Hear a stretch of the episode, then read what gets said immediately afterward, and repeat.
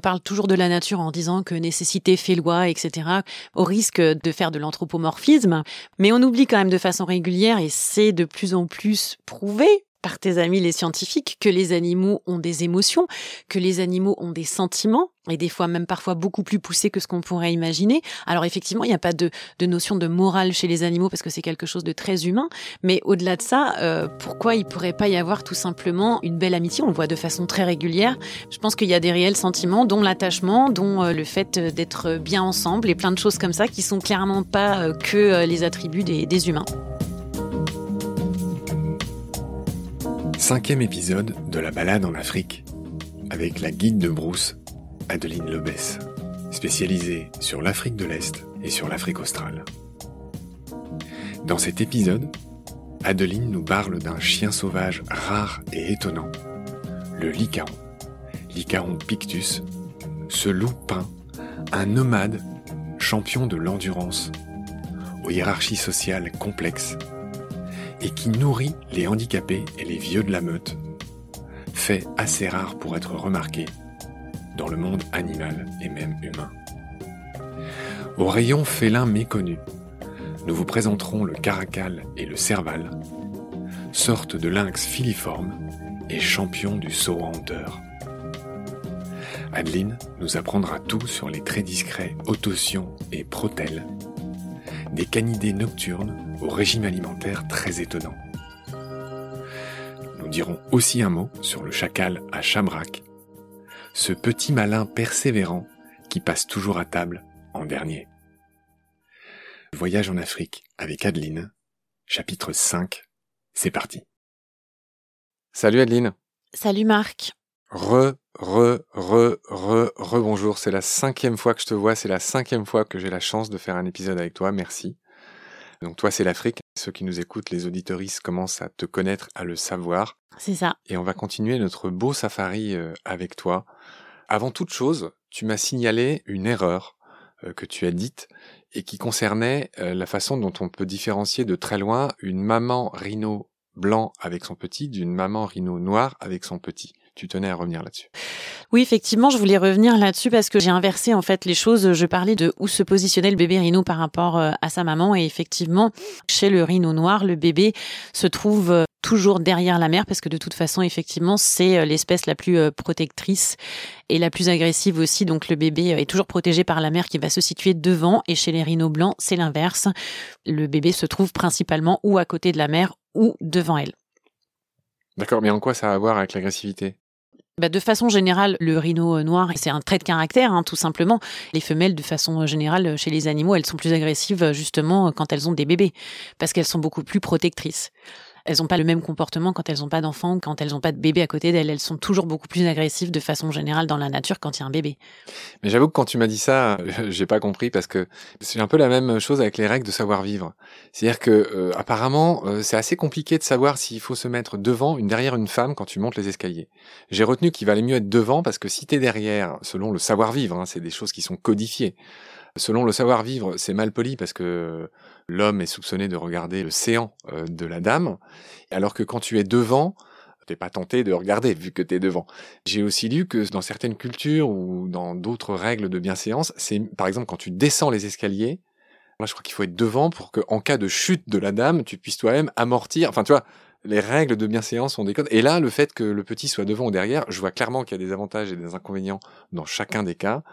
Mais euh, voilà, euh, effectivement, c'est un trait de l'espèce, tu as bien fait euh, de le préciser.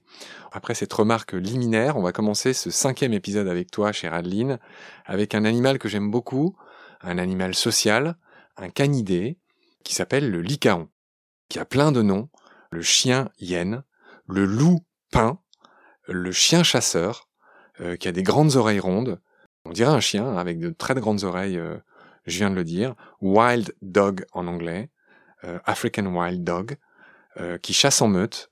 Qu'est-ce que tu peux me raconter sur les lycaons Effectivement, c'est une espèce euh, très intéressante qui est aussi euh, très très rare à observer. Hein. On la voit vraiment dans peu d'endroits. Moi, j'ai eu la chance d'observer les licaons dans le sud du Kruger. On les voit euh, de façon plus générale beaucoup au Botswana, mais on les voit aussi au Kenya. Ce sont des animaux qui sont nomades, donc pas territoriaux, donc qui vont énormément bouger, sauf en période de reproduction.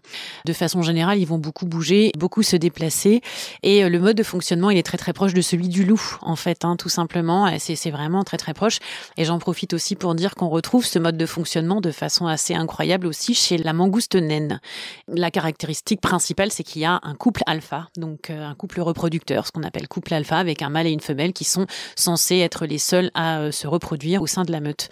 Donc c'est exactement le même fonctionnement chez le licaon. C'est un animal qui malheureusement est aussi victime euh, d'une certaine réputation parce que c'est un animal en fait qui prend pas la peine lorsqu'il chasse de faire la mise à mort de l'animal. En fait, il va commencer à se nourrir sur l'animal et à dépecer l'animal et à manger l'animal encore vivant.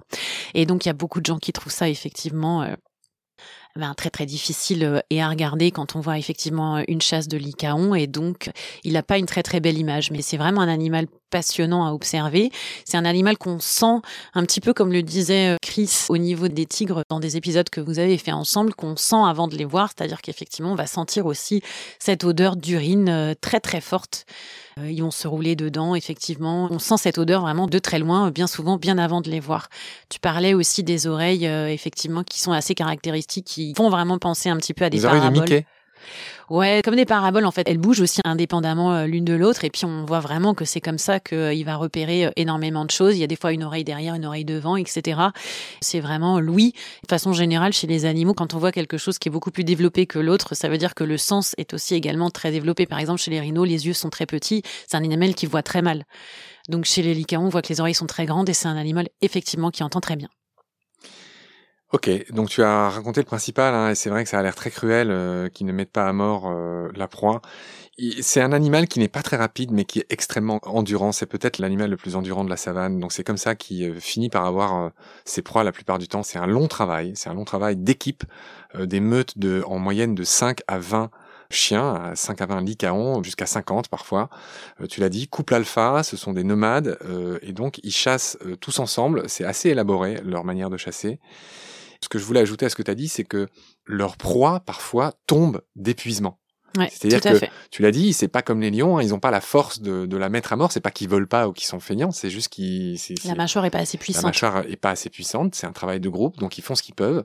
Ils les ont à l'usure et parfois euh, la proie, elle, quand elle a de la chance, elle meurt d'un arrêt cardiaque ou juste elle s'arrête épuisée et c'est là qu'ils commencent à la dépecer euh, vivante. C'est vrai que c'est assez euh, cruel en apparence, mais c'est juste le monde animal qui est comme ça. Mm. Deux trois faits que tu vas me confirmer ou pas sur les licaons, c'est que le licaon euh, fait très peu de bruit, il ne jappe pas, il ne hurle pas comme les loups, il ne jappe pas comme le chien, il pousse juste des petits cris, un peu de chiot, même les adultes. Hein. Sinon, c'est pas un animal très bruyant. Il est assez discret le licaon d'un point de vue juste euh, son. Ouais, effectivement, et c'est des petits cris qui sont euh, principalement pour rester en contact les uns avec les autres. C'est le seul canidé du monde qui a quatre doigts devant et non pas cinq. C'est une de ses caractéristiques. Et il y a une autre caractéristique assez rare qui intéressera que les puristes.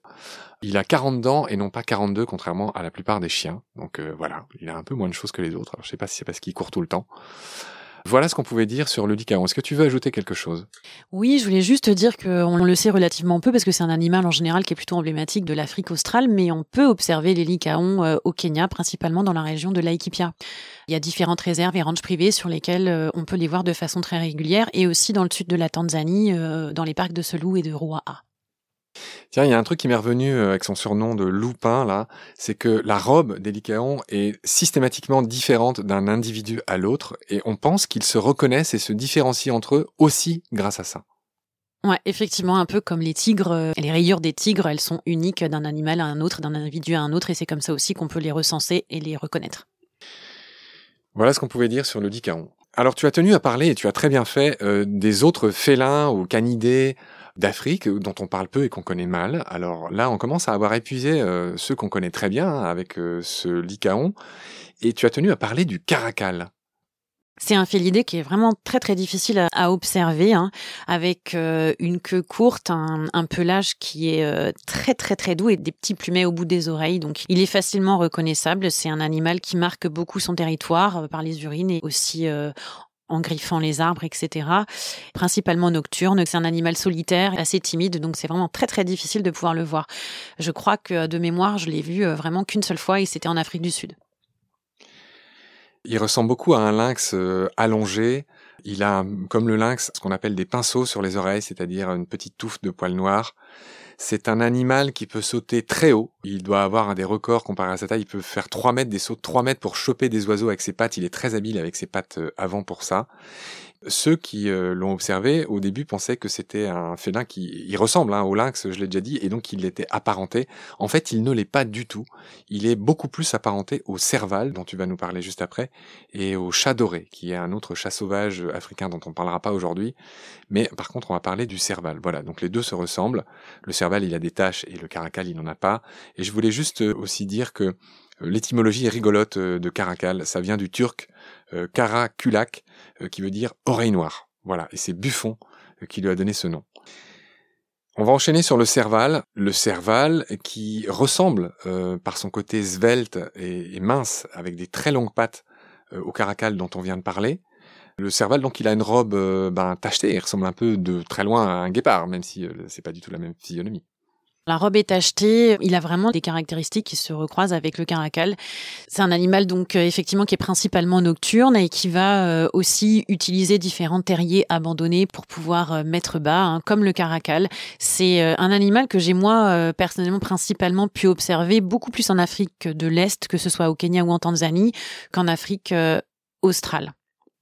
D'accord. Je voulais ajouter sur le Serval euh, deux choses. La première, c'est qu'il a une réussite bien supérieure à celle des autres félins dans ses attaques. Tu as dit c'est un animal nocturne. Il chasse beaucoup de très petites proies et il a 50% de réussite dans ses attaques, contrairement aux autres félins qui en moyenne chopent une fois sur dix. Euh, donc lui, il est beaucoup plus efficace. Il se contente de moins, mais voilà, il en attrape beaucoup plus euh, des petites choses la nuit. Puis la deuxième chose que je voulais dire sur le Serval, c'est que c'est le nom français de Wolverine, qui est ce héros là sur lequel il y a eu plusieurs films j'ai jamais compris parce que déjà à l'époque, quand je lisais euh, des comics, je m'intéressais aux animaux et je me suis dit mais c'est pas le même animal. En fait, c'est le glouton. Euh, Wolverine en anglais, euh, on en a parlé avec ton ami Chris. Donc c'est un mustélidé qui vit dans le Grand Nord canadien, hein, le, glouton. Donc ça c'est le nom anglais. Et en français ils l'ont appelé serval. Et le serval, c'est espèce de petit lynx élancé dont on vient de parler, qui habite en Afrique. Voilà, je, je relevais juste cette contradiction. Qui ne parlera qu'au lecteur de comics que tu n'es pas? Non, pas du tout. On va enchaîner sur les petits félins et les petits canidés d'Afrique dont on parle peu et qu'on connaît mal. Et je t'avoue que celui-là, pour le coup, même son nom, je le connaissais pas. Euh, T'as voulu me parler de l'autotion. Ouais, effectivement, l'autotion. En anglais, c'est bat-eared fox. Donc euh, encore un animal avec des grandes oreilles. Donc je traduis juste le renard aux oreilles de chauve-souris. Voilà, exactement. Il est aussi appelé euh, chien oreillard, par exemple. Il a aussi plusieurs surnoms, un petit peu comme le lycaon. Je voudrais juste dire qu'il ressemble à un gros fennec, un peu noir. Oui, c'est ça, effectivement, entre le fennec, euh, le renard, ouais, renard, raton laveur, un peu, même quand on voit la tête. On les voit toujours en famille. Hein. En général, on voit toujours euh, un couple avec des jeunes autour, autour du terrier. Donc, pareil, ils vont récupérer des terriers abandonnés euh, ou alors des vieilles termitières qui ont été vidées, ce genre de choses. Et ils sont toujours aux alentours de ça. C'est un animal qui est très, très timide et qu'on voit plus souvent, en tout cas dans les endroits un peu plus désertiques. C'est un animal qui est très très rarement observé, qui est vraiment très très beau. Et euh, le couple va rester euh, soudé et lié euh, en général jusqu'à la mort de l'un des deux. T'aimes bien les animaux qui restent ensemble toute leur vie. Mais euh, au-delà du fait que j'aime bien ça et que je trouve ça effectivement joli, je remarque que c'est quelque chose qui est quand même très très récurrent dans le règne animal et chez différentes espèces. Ça arrive souvent euh, chez les oiseaux, principalement chez les grands oiseaux, mais aussi euh, que ce soit le chacal, que ce soit l'autotion. effectivement, c'est quelque chose de récurrent. Alors, c'est un domaine sur lequel je te suis pas forcément, et c'est bien qu'on ait des avis euh, parfois divergents. En fait, dans la nature, ce qui fait foi, ce qui fait loi, c'est l'efficacité. Sinon, ça survit pas. Et donc, le fait que les animaux restent en couple toute leur vie ou pas sont liés à des impératifs de leur milieu de vie. Par exemple, les oiseaux marins, comme les albatros, sont en couple toute leur vie. Mais c'est pour des raisons euh, que sinon ils se perdraient peut-être, euh, si, contrairement à d'autres oiseaux qui sont beaucoup plus volages, si j'ose le dire ainsi.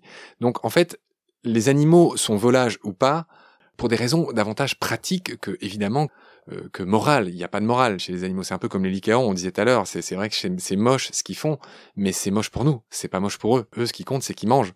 Et s'ils mettent pas à mort l'animal, c'est pas par paresse. C'est juste parce que euh, ça les arrange. Voilà, c'est leur nature. Oui, on parle toujours de la nature en disant que nécessité fait loi, etc. Au risque de faire de l'anthropomorphisme, Ah. Euh, on oublie quand même de façon Qui très ose très te dire ça? Pas moi. Oh, beaucoup de gens, dont toi. non, pas moi, c'est pas vrai. C'est déjà ce- arrivé. Pas dans cette émission. pas dans celle-là. Mais on oublie quand même de façon régulière, et c'est de plus en plus prouvé par tes amis les scientifiques, que les animaux ont des émotions. On en parlait tout à l'heure Ah oui, avec ça, le caméléon, que les animaux ont des sentiments. Et des fois même parfois beaucoup plus poussés que ce qu'on pourrait imaginer. Alors effectivement, il n'y a pas de, de notion de morale chez les animaux parce que c'est quelque chose de très humain. Mais au-delà de ça, euh, pourquoi il pourrait pas y avoir tout simplement une belle amitié? On le voit de façon très régulière. Ah, mais ça, je ne le nie pas. Je dis juste que, en fait, les animaux, et un ils- attachement. ils s'adaptent. Oui, mais je pense qu'il n'y a pas que ça. Je pense qu'il y a des réels sentiments, dont l'attachement, dont euh, le fait euh, d'être bien ensemble et plein de choses comme ça qui sont clairement pas euh, que euh, les attributs des, des humains. Bon, on en reparlera au moment des Mmh. singes, où il y a des mâles alpha aussi, et, et donc des notions de harem, et donc plus de, de brassage, parce que ça aussi c'est un impératif en fait, de brasser les gènes. Bien sûr. Bon. Pour la survie de l'espèce, tout simplement. ouais. Alors, on n'avait pas fini nos histoires de chiens. Tu viens de nous parler de l'autotion, donc cette espèce de fennec un peu noir, euh, donc euh, qui forme des couples pour la vie, et, et on a salué hein, cette, euh, cette belle habitude de l'autotion. Tu as voulu me parler aussi du protel, qui s'appelle le loup fouisseur. Tu vas me parler de lui, de ce qu'il mange. Il a un régime très très très particulier. Qu'est-ce qu'un protel À quoi il ressemble? Un protel, c'est un mi-chemin entre euh, un grand chien euh, haut sur pattes et une hyène, en fait, euh, ou une hyène rayée, voilà. Et c'est un animal qui va se nourrir principalement de termites et d'insectes, en fait. C'est pas du tout un animal carnivore. Ne- Termitophage. Exactement, on peut dire ça comme ça, ouais, tout à fait. Donc, il va tout simplement se nourrir jusqu'à plus soif de termites. Tu as tenu à nous parler aussi du chacal à chabrac. Et donc là, j'ai une question précise à te poser. C'est quoi une chabrac C'est le tapis qu'on met en dessous de la selle sur les chevaux.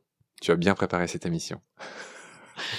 Et donc, le chacal à chabrac, il est euh, facilement reconnaissable à cause de cette euh, longue euh, tache noire qu'il a tout le long du dos, en fait. Qui ressemble à un tapis de sel noir. Exactement. Tu l'as dit. Voilà, tout à fait. Et euh, c'est un animal qu'on voit aussi très très souvent. euh, C'est un animal qui est très opportuniste en fait, donc euh, qu'on pense à tort se nourrir que de charognes, mais pas que. C'est aussi un animal qui va chasser, bien sûr, des petites proies, mais il est très opportuniste. Donc il va vraiment prendre la nourriture là où elle est et la voler la plupart du temps si c'est le plus facile. Voilà, c'est vraiment comme ça qu'il va se nourrir. Aussi un animal qui vit en famille, donc on va voir principalement en couple avec des jeunes, avec des bébés, un petit peu le même fonctionnement que les autotions. Hein. C'est vraiment assez semblable, sauf que eux, on les voit vraiment pour coup très souvent. Canis mesomelas, c'est le petit nom latin de notre chacal à chabrac, effectivement qu'on voit dans tous les docks euh, sur la savane, hein, qui vient euh, grappiller les restes. C'est le plus petit, le plus faible, celui qui arrive même après les vautours, j'ai l'impression. Exactement, ouais. J'imagine qu'il doit être assez malin celui-là pour s'en sortir. C'est un peu le dernier servi. Ouais, c'est un animal très rusé, complètement opportuniste et il arrive toujours de la même façon parce que c'est un animal qui est euh, très têtu et qui va euh, jamais lâcher. Il arrivera toujours à, à tirer un petit morceau, euh, un petit morceau pour se nourrir d'une charogne qui est là ou aller voler aux hyènes ou aux lions quelque chose pour pouvoir se nourrir, que ce soit une patte, euh, n'importe quoi. On salue notre ami euh, le chacal à chabrac euh, qui a du mal à tirer son épingle du jeu ou son petit os euh, du jeu. On a fini avec nos canidés et nos félidés euh, un peu plus rares que les lions et on a bien fait d'en parler, on a appris beaucoup de choses, merci. euh. Là-dessus, on va finir ce cinquième épisode et puis euh, j'aurai le plaisir de te retrouver pour un nouvel épisode pour finir nos animaux de la savane et de l'Afrique en général. Salut Adeline Salut Marc.